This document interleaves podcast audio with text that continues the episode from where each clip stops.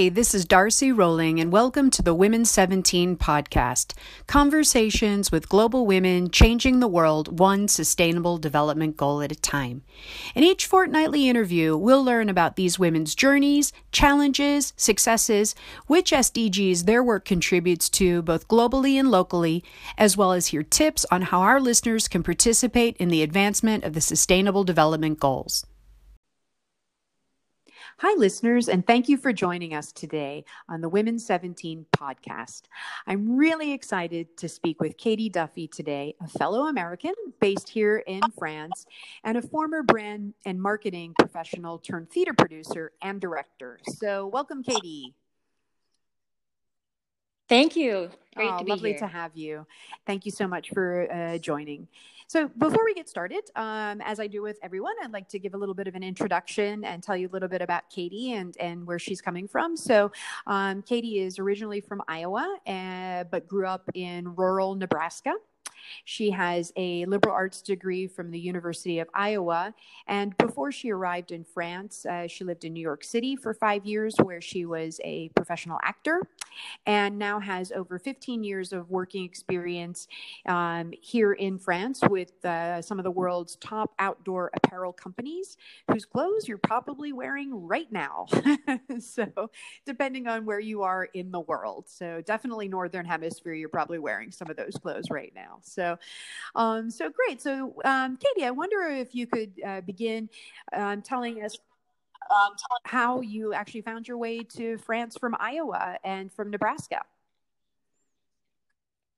Um, yeah, well, I uh, started studying French when I was in middle school, and by the and continued taking it all through university. And uh, towards the end of that process, had an oral exam that I failed.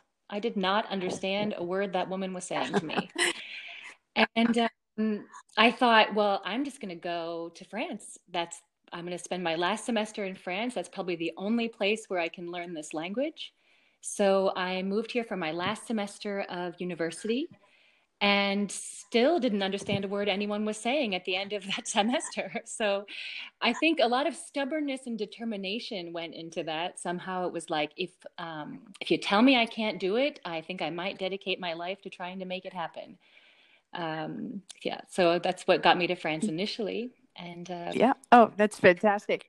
And yeah. and then did you um, did you stay on after you finished university? Um, did you stay in France? Did you return back to, to to the U S to finish your studies? So I I graduated after my semester in France, and um, another lifelong ambition of mine, besides speaking French, had been to be an actor. So I uh, moved to New York and set myself up in that life. Um, and spent five years, as you said, um, working there and also um, studying with a master teacher. And it's my personal life that brought me back to France.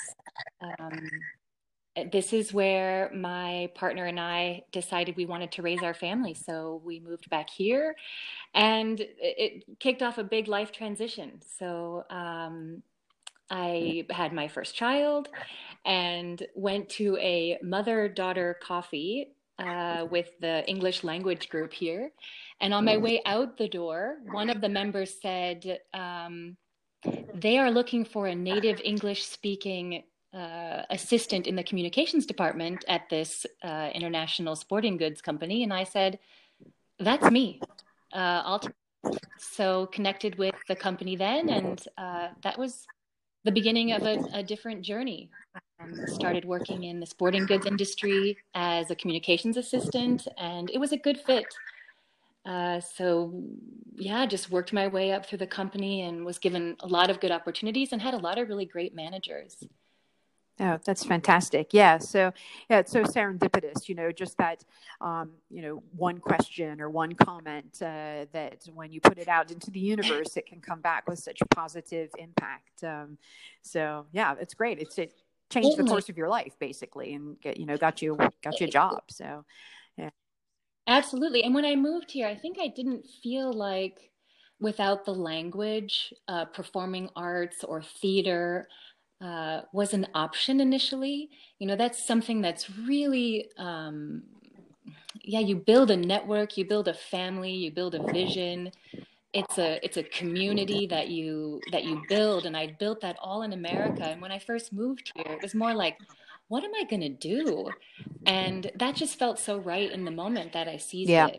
Yeah. And you, um, so yeah, and I think that that's, you know, that's what you've got to do sometimes. And then um, as we're going to explore in a few minutes, I mean, sometimes things go full circle and come back to, to where it all began. So um, I think when I met you, um, you were also participating. Uh, so you had been working in this outdoor apparel uh, company for a number of years. I mean, did uh, when I had met you already, and you were, um, I remember meeting you riding your bicycle on your way to um, acting class. So you actually started acting in France in, in French. Is that right? In a, yeah, in a group with a group.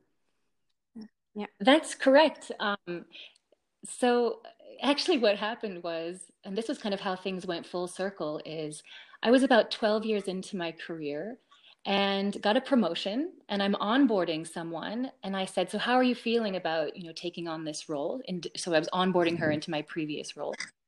And she said, this is my dream job.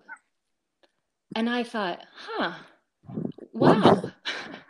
No, I really liked that job. I did. I, I had worked with great teams and it was interesting, but I thought that was not my dream job.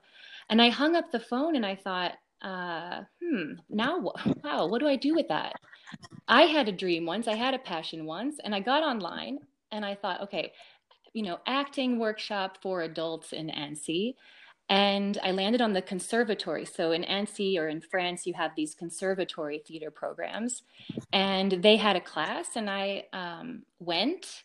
And it was also, again, another serendipitous moment because they were... Um, accepting adults into their cycle three certification program, which doesn't happen in this country. So artists, if you haven't decided to be an artist by the age of twenty-six, it's over.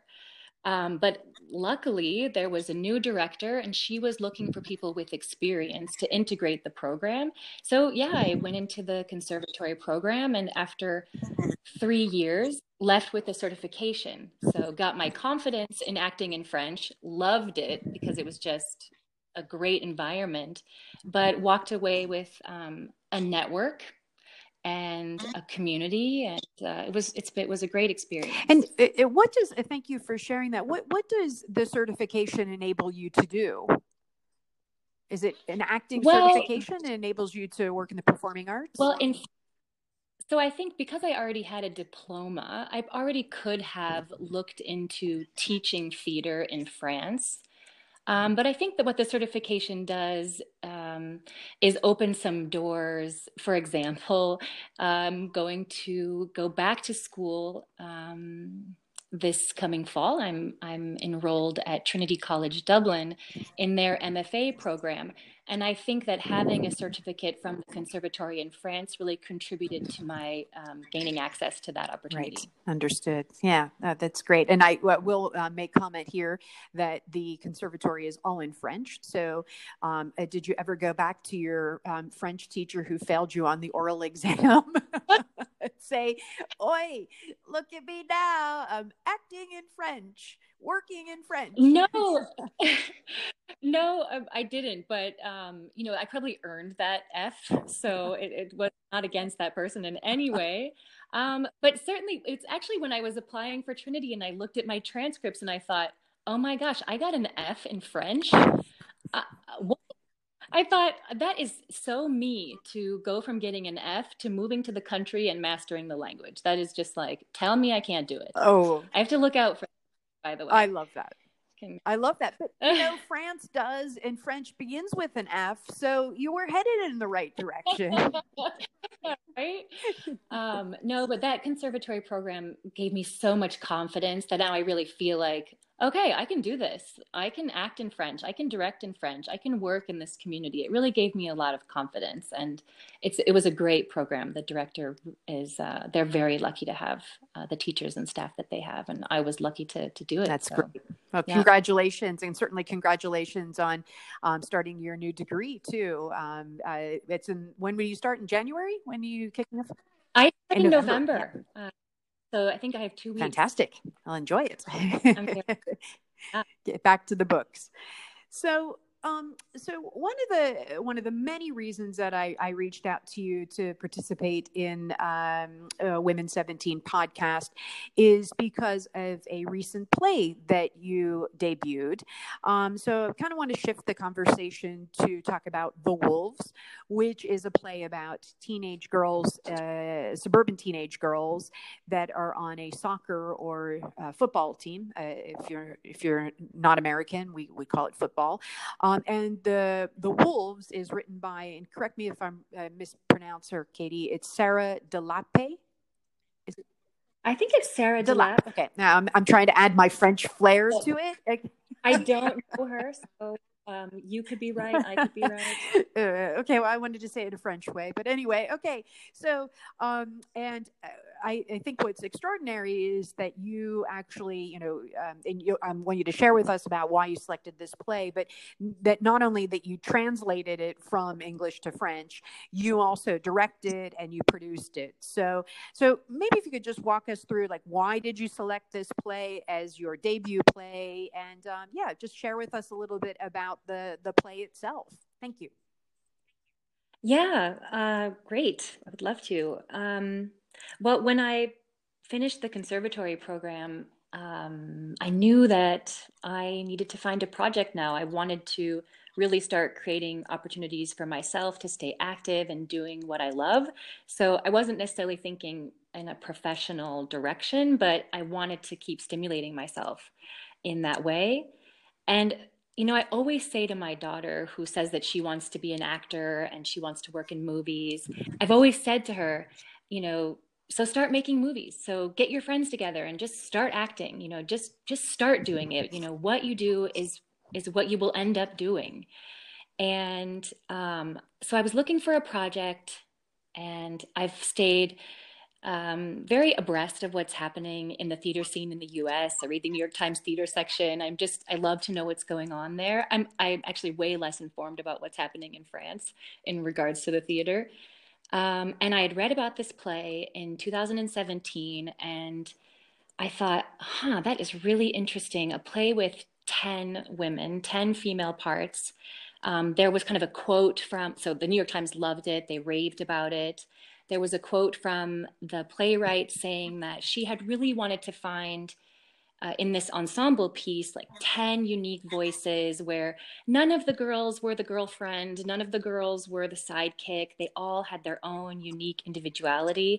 And I thought, you know, with my contacts at the conservatory, I could cast that play. Like, I was in a class with high school students and um, young, but, you know, up to the age of twenty-five. So I thought, I'm going to read that, because I could actually find the actors to do it. And that's how I kind of the journey got started.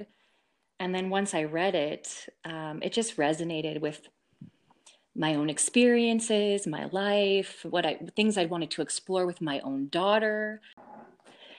So yes, I did translate the play, or worked on the translation, but it's important for me to point out uh, that Tess Penna, my daughter, and Marie-Auralie Penna Rubia Marcos uh, were my collaborators. So they are both uh, native French speakers.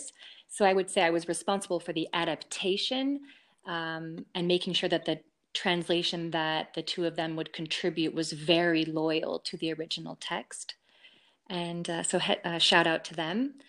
Uh, yeah, but that's, the play just really spoke to themes in my own life and things that are close to me. And I thought for a first project, that would be really exciting. Yeah, that's great. Yeah. And yeah, and kudos to, to Tess. And um, and I'm sorry, I didn't catch the other woman's name. Marie-Aurélie. Yes, congratulations to them. That's a, that's amazing to have that opportunity to do that kind of translation work. Um, and, and certainly something that they're passionate about, um, and as such. So, so I wonder, um, you know, the play, um, In, is focusing a lot on gender equality, and there's gender issues, and um, uh, that would be sustainable development goal number five. So maybe share with us a little bit about some of the themes that uh, that the play, um, or maybe you could give us maybe an overview of the play, and then some of the themes that uh, attracted you to it, and, and pull out a few of those out, please. Yeah. Um, so the play is a dramatic comedy. Um, the not, there are nine actors on stage almost one hundred percent of the time. They are constantly talking, talking over each other. Um, and each of these young women is really trying to define who she is, is, is as an individual uh, within this group um, and within the broader context of the world. So you really see them in their own individual way. Um, you know, you come to love them and and how they are confronting the world. Um, some of the tribes that I found, you know, really spoke to me are, you know, how some young women really want to grow up so fast. Um, they just, you know, can't wait to be adults. And then there's this, you know, others who are forced to grow up fast um, and assume that responsibility, or even others who really fight it tooth and nail. I'm not growing up. I'm not growing up. So I loved seeing how each of them was going at a different speed. Um, in terms of the the team itself, they are winners. They are number one in their league. They are in amazing condition. And it's very, I liked how the author chose to make them so, what? Sorry, I'm gonna stop.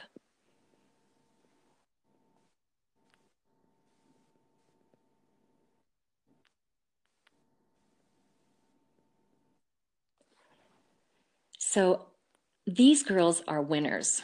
They are number one in the league. They are driven. I don't know if I can cuss on this podcast, but they are badasses on the field. Go for it. Yeah. And they don't have a coach. You know, their, their sports dome is under construction constantly. We don't see another adult in this play until the end. Um, we really get the feeling like this pack of wolves is learning how to survive by themselves, and uh, they're doing a good job of it on their own, but they're they don't have an infrastructure behind them. And that theme for me was uh, a really interesting parallel to how we can sometimes speak about gender issues, and how it can often be more related to structural issues than any real one person or one thing. Um, Yeah, no, it's a. It's a I, I agree with you. Uh, very interesting, and I, I'm. I'm. You've mentioned tribes, so I'm one. And and the name of the play, of course, is The Wolves. Why is it called The Wolves, and why did you just say tribes? So, it, what's that link there with regards to the play? You know, in the play, this tribe is the team. So it's the tribe that they've somehow chosen from a very young age, um, and how it's really shaping them. They have to, within this group, uh, navigate um, and grow within that specific.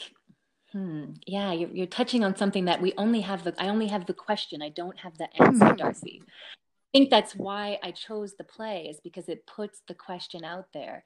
What is this role that tribes play in our lives? Why is it so hard to integrate a tribe when you're on the outside? Why is it so hard to get away from the tribe when you're on the inside? How does it feel to be exiled from the tribe? I mean, I think what I'm looking for in the theater is not so much the answers. I'm more looking for what are the questions this play is asking, and, and how are we going to address those? Mm.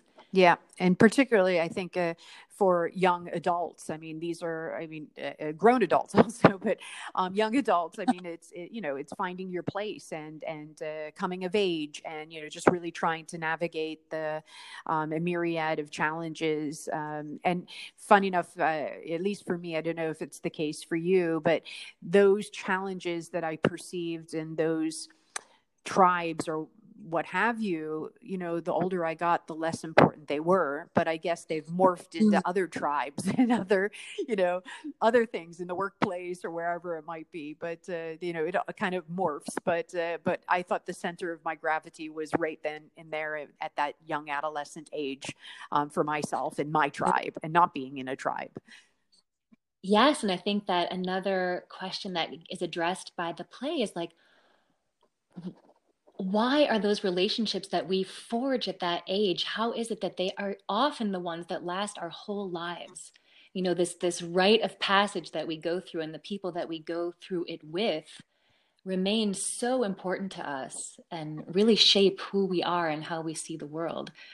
And we, we see that in the play. It's very touching. And, you know, they go through, I don't want to give away the, the, the story. I really highly recommend you read it or try to see it, but there is a loss in the play. And we see that the tribe also is so important in them being able to heal from that loss and understand that, that we, no man is an island. You know, we need also those tribes and and to transcend them at some point in our lives, as you say, as an adult, to move beyond that. And and um, mm. yeah, but they shape. They certainly shape us. Surely, of course, yeah. Well, I, I'm wondering just uh, so the the the actresses. Um, so it's nine young uh, young actresses and one adult. Is um, I'm wondering what their reaction was in uh, being actresses or actors in this play, and wondering what their thoughts are um, on those themes. And did those themes um, resonate with them? Um, did they say, oh, this is happening to me, this is relevant to me, or I have a friend that's experienced this? I'm just wondering, you know, what was your feedback from the young actors? Yes, absolutely. I mean, in particular, there was one actress, you know, it was closer to the end of our rehearsals as we, as we were getting ready to go up. And she said, this play has everything. You know, it really had all of these issues that they feel confronted with were somehow in there, whether they were fleshed out or not. Um, you know, I take an example. One of the characters, it's, ne- it's never said, but we are led to believe that she is suffering from an eating disorder. And, um, you know, in parallel, one of the actresses had a friend who went into hospital with anorexia. And, you know, these themes are universal. This play is an Amer- written by an American, but I think in, in the developed world, uh, we're all confronted with our own humanity. And the play really has these these uh, these themes that resonated not only with with the actors but also with myself, and I think with our audiences. You know, we had um, a lot of tears in our audiences and a lot of laughs, and I, I really felt like the French audience connected. Yeah, oh, that's amazing. Yeah, you please. Know, funny, sorry, funny enough is that um, the smaller themes of the play. So maybe they I wouldn't even say they were themes; they're more like details, which were very specifically American. I had to explain those to the French actresses, so they didn't understand what it meant to not have universal health care. They do not understand what it's like to not have access to inexpensive higher education or access to family planning resources. So those things I would have to go into into more detail about, but the, the universal themes, yeah, we were all on the same page. Yeah, I didn't know whether to laugh or cry about that. I mean, that's uh, uh, that's uh, certainly a very unique American, you know, perspective with regards to that. But it's also a great learning experience for these young women um, that they're learning about, you know, other cultures and understanding and appreciating their own. And you know, what we have here in France, for example, having healthcare, um, which is not tied to your job. So we're not going to we're not going to make what? this a political conversation. No, let's not. Let's not. But I would say one of the important takeaways for me for the French audiences was protect those mm. basic rights. Yes, you have those basic rights, but I felt like the girls, the actors, sorry to call them girls, my actresses, my, my girls, I felt like sometimes. Um, one of my messages to them was do not take this for granted. Mm. So I had to raise the stakes on how important it is to have those things. Yeah, but, no, yeah. absolutely. Um, I, um, I'd love to, if you could just comment on uh, the performance itself or the performances themselves, because they just happened a, a few weeks ago. Um, and just if you could share, you know, how that transpired. We're in the time of COVID. Um, you know, I think people will be surprised that you were able to put on a play um, in this time when people need to be protecting their, you know, their health and their safety. So maybe if you could sort of comment on how that transpired and how, how it worked. Yeah, well, it's an outdoor festival, first off. There you go. So um, I think that's why they were allowed to, to continue to have that festival. At the time that it was decided to go forward, I think there was also a decrease in cases. So we weren't in the same context necessarily. Um, the festival, so the Coup de Théâtre, uh, which is led by Agitateur de Rêve, so a shout out to them. They spent the month of August writing I don't know, fifty pages of hygiene measures to put in place, um, which they followed through on. Audience members had their temperature taken when they arrived. They gave their contact information in case they needed to be contacted after the fact, if there was ever a case that had been declared uh, that was in the audience. Uh, groups were seated separately from other groups. So you were, um, there was a certain amount of social distancing that was respected. They reduced the number of people who had access. So they, uh, oh, and of course the audience members wore masks. The, um, the actors did not, but audience members did, as well as the people working there. And, um, we managed to pull it off. And actually they, um, not a single case, case of, of coronavirus was, was uh, declared or was part of that, that festival. So afterwards they've not had a single, they've not had to follow through on a single mm. contact. So that was, they were successful in doing it, and hats yeah. off. Well, I think that's really great. I, you know, I mean, right now, of course, so many um, industries are, are being affected by the coronavirus. I have a cousin um, who is a stage manager, a young stage manager. She's just starting out in her career. And, you know, it's really frustrating in not being able to have that opportunity to work right now. And I think the measures that you've just described, almost like pods of people that are, you know, group, you know, closer together. So, um, and that contact tracing and temperature and all of that, it, it, and it's outdoors. It does show that we can, um, with the measures, and if people adhere to them, we we we can still continue to have, um, you know, theater. Um, I think that's a I, that's a great example. I'm going to share this with her um, to see maybe if she can move the dial a little bit. Of course, it depends on. Depends on the weather too. Yeah, absolutely. And, you know, every, we had to adapt the play or the production to, to suit an outdoor venue. So it was, it was an interesting directorial challenge as well. The audiences, I have to give them a big kudos. They were on the edge of their seats. They were so attentive. You could just feel this. People are, they were so happy to be back in a community, back exchanging. You know, there was a really amazing energy in the in the city the two nights that we we performed. So it was very, very emotional. People were really in tears, and I I think it was partly the play, but I think it was partly just this coming back together again. Yeah. Yeah, well, I think that that speaks uh, very much to um, sustainable development goal number three, which is good health and well-being. I mean, we've been, you know, cramped up in our homes and really haven't been able to to see much of the arts or each other, except for your immediate family. So, um, so yeah, I'm sure there was it was all tied up together with uh, that emotion of just being in a community yes. again, like you said. So, um, so we're almost at the end of our interview, um, so I'd love to ask you this question. I I ask um, all of the um, the women that, that come on the podcast, what advice would you give other women who are keen to get back to their their roots? And, you know, you've gone full circle from where you you, you started. Um, what would be some advice that you would uh, share with uh, whether young women or women that are, um, you know, uh, in their mid-career that are looking to make that change to go back to their roots? Yeah. Um, yeah. Good question. It was, um, you know, I really think for me, it was taking those first small steps in the direction that I want to go. And then things start to gain in momentum. And I'd like to share um, a couple of resources that I use to kind of help me navigate which direction do I want to go. And one of those is a book called The Artist's Way by Julia Cameron. And that had been recommended to me by a master teacher I had in New York. His name was Michael Howard. And it's just a, it's a book of exercises that really is great at helping you, you know, kind of point the needle in the direction and get back to, you know, what it is that you do, or what is your calling? What, what calls you? And the second Uh, thing that really helped me get going was um, Debbie Millman. She's been nominated as one of the world's most influential designers. And she has this exercise that she spoke about. I actually heard her speak about it first on Tim Ferriss's podcast, which I also love. Um, writing the ten-year plan for your life, for a remarkable life.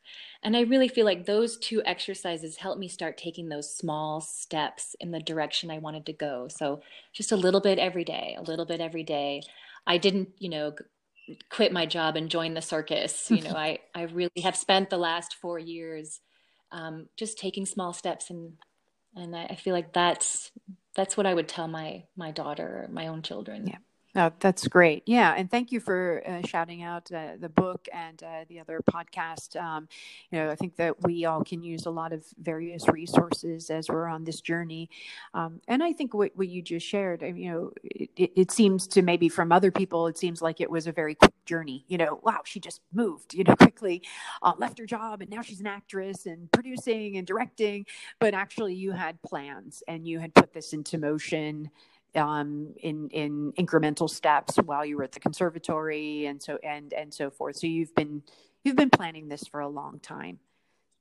Well, and it doesn't, didn't feel planned either. It really felt natural, just doing what I loved on my lunch hour, getting The Wolves out, reading it, working a little bit on the translations, and, you know, just little steps every day that culminated over time. It just kind of was like a wave and that started to crest. So it's, uh, I really think that's um, yeah, how it got it going. Yeah. And let's see where it goes. I feel like I'm still at the beginning of this new life journey. And what, what is next? What's the next? Um, are you going to be uh, performing The Wolves again? I that is my intention. I feel like this play um, still has legs. Uh, so I am um, looking for opportunities, um, more festivals. Right now we're looking at the at different amateur festivals that are happening over the course of the next year. Um, and we'll see, maybe at some point um, I try to transition it into a professional production. Um, but I, the play also has a life of its own. Sometimes I feel like I'm just accompanying it. Um, so let's see uh, what opportunities arise. But yeah, I want to keep it alive. Fantastic. Well, look, Kady, thank you so much for making the time to join us today and sharing your journey and um, uh, your efforts in your debut play and, um, you know, your journey. I, I think one of the takeaways that I come away with is, as you said at the beginning, stubbornness, but I would say perseverance is probably where I would go. Um And I have to tell you one funny thing about me that, um, which I don't know if I've ever shared with you, but I actually had French in grade school, excuse me, in middle school. I did so poorly in French. I ran away from it as far as I could go and decided when I went to university that I would, um, study Chinese because, well, why not? But I had an affinity to Chinese. Um, and so, um, so here I am full circle where I'm like, okay, I'm back at French. I'm married to a Frenchman. I live in France. And so I'm going full circle back, um, begrudgingly, but, uh, but coming back here. I wouldn't say it was my passion, but, uh, but, um, I'm determined now and, um, inspired by you after your F. So I'm going to go for it to work on my French language. So thank you for that kick in the pants. Oh, I love it, Darcy. I'm, I I have full confidence in you. Oh, thanks. Um, just thank you so much for this opportunity. And I am so honored to be in the company of the other guests I've listened to on your podcast. I, wow. But what an Thank you. Thank you. Yeah. Thank you so much.